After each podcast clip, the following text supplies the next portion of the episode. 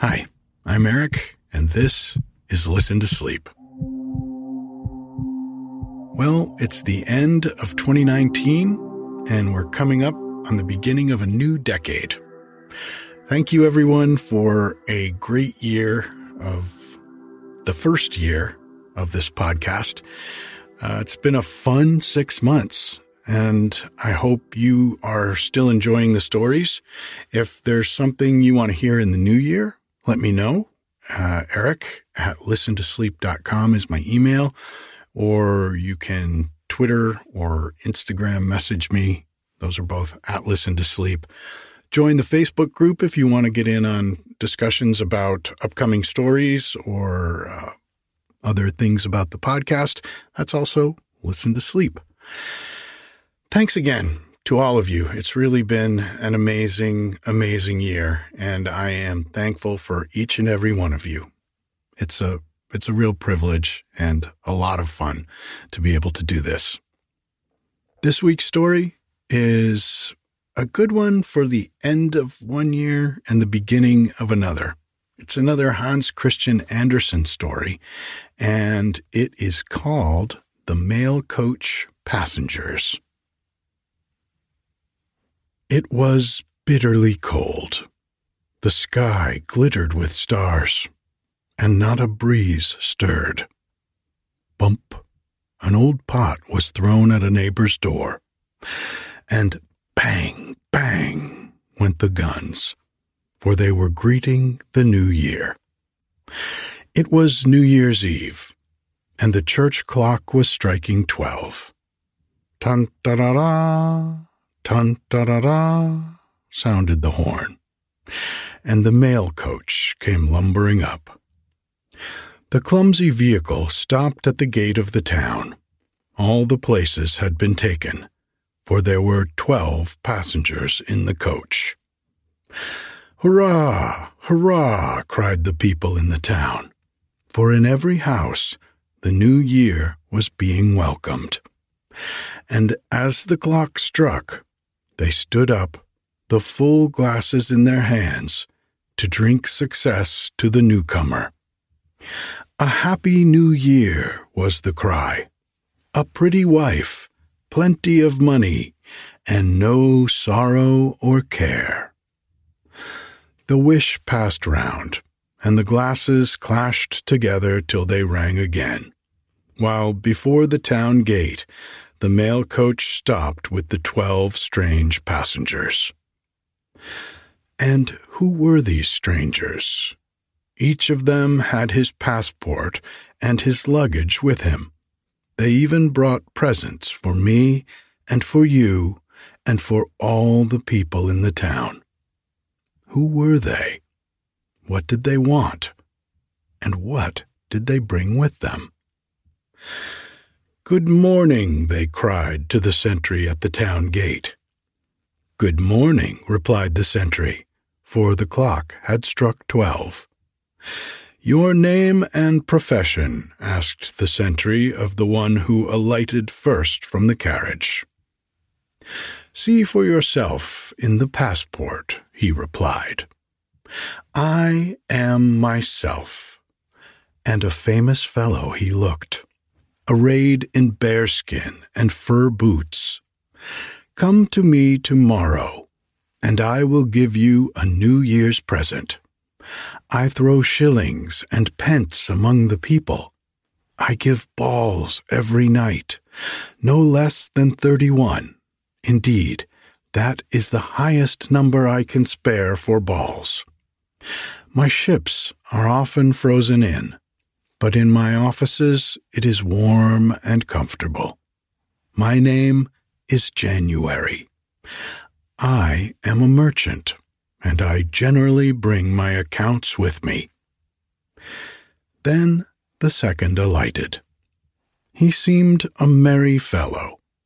He was a director of a theater, a manager of masked balls, and a leader of all the amusements we can imagine. His luggage consisted of a great cask. We'll dance the bung out of the cask at carnival time, said he. I'll prepare a merry tune for you and for myself too. Unfortunately, I have not long to live. The shortest time, in fact, of my whole family. Only 28 days. Sometimes they pop me in a day extra, but I trouble myself very little about that. Hurrah! You must not shout so, said the sentry. Certainly I may shout, retorted the man. I'm Prince Carnival, traveling under the name of February. The third now got out. He looked the personification of fasting. But he carried his nose very high, for he was a weather prophet. In his buttonhole he wore a little bunch of violets, but they were very small. March, march, the fourth passenger called after him, slapping him on the shoulder. Don't you smell something good? Make haste into the guardroom. They are feasting in there. I can smell it already. Forward, Master March. But it was not true. The speaker only wanted to make an April fool of him. For with that fun, the fourth stranger generally began his career. He looked very jovial and did little work. If the world were only more settled, said he. But sometimes I'm obliged to be in a good humor, and sometimes a bad one. I can laugh or cry according to circumstances. I have my summer wardrobe in this box here, but it would be very foolish to put it on now. After him, a lady stepped out of the coach. She called herself Miss May. She wore a summer dress and overshoes. Her dress was light green, and there were anemones in her hair. She was so scented with wild thyme that it made the sentry sneeze. Your health, and God bless you, was her greeting. How pretty she was, and such a singer. Not a theater singer, nor a ballad singer. No, but a singer of the woods for she wandered through the gay green forest and had a concert there for her own amusement. Now comes the young lady, said those in the coach, and out stepped a young dame, delicate, proud, and pretty. It was Mistress June. In her service, people become lazy and fond of sleeping for hours she gives a feast on the longest day of the year, that there may be time for her guests to partake of the numerous dishes at her table. Indeed, she keeps her own carriage, but still she travels by the mail coach with the rest, because she wishes to show that she is not proud. But she was not without a protector. Her younger brother, July, was with her.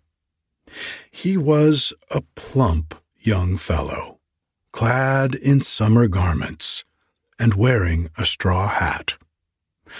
He had very little luggage because it was so cumbersome in the great heat. He had, however, swimming trousers with him, which are nothing to carry. Then came the mother herself, Madame Auguste a wholesale dealer in fruit, proprietress of a large number of fish ponds, and a land cultivator. She was fat and warm, yet she could use her hands well, and would herself carry out food to the laborers in the field. After work came the recreations, dancing and playing in the green wood, and the harvest home and she was a thorough housewife. After her, a man stepped out of the coach.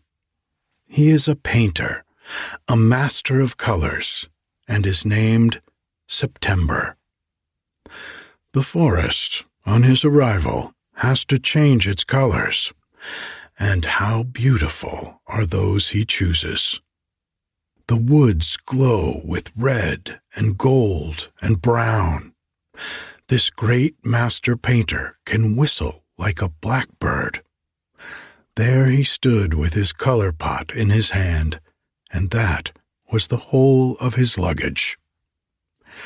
A landowner followed, who, in the month for sowing seeds, attends to his plowing and is fond of field sports. Squire October brought his dog and his gun with him, and had nuts in his game bag. Crack, crack, he had a great deal of luggage, even a plough. He spoke of farming, but what he said could scarcely be heard for the coughing and sneezing of his neighbor. It was November, who coughed violently as he got out.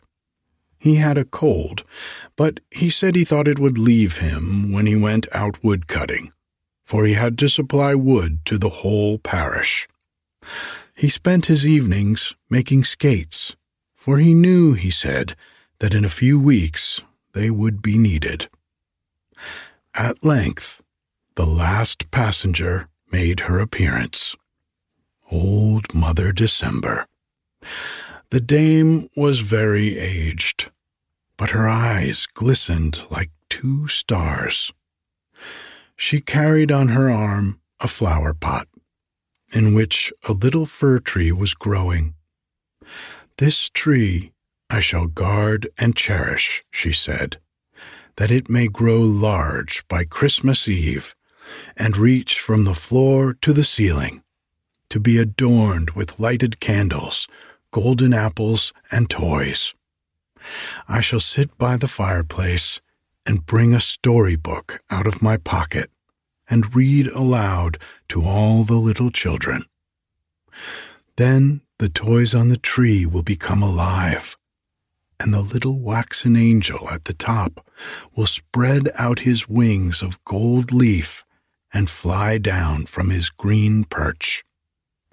He will kiss every child in the room, yes, and all the little children who stand out in the street, singing a carol about the Star of Bethlehem. Well, now the coach may drive away, said the sentry. We will keep all the twelve months here with us. First, let the twelve come to me, said the captain on duty, one after another. The passports I will keep here, each of them for one month. When that has passed, I shall write the behavior of each stranger on his passport. Mr. January, have the goodness to come here. And Mr. January stepped forward. When a year has passed, I think I shall be able to tell you what the twelve passengers have brought to you, to me, and to all of us. Just now, I do not know, and probably even they do not know themselves, for we live in strange times.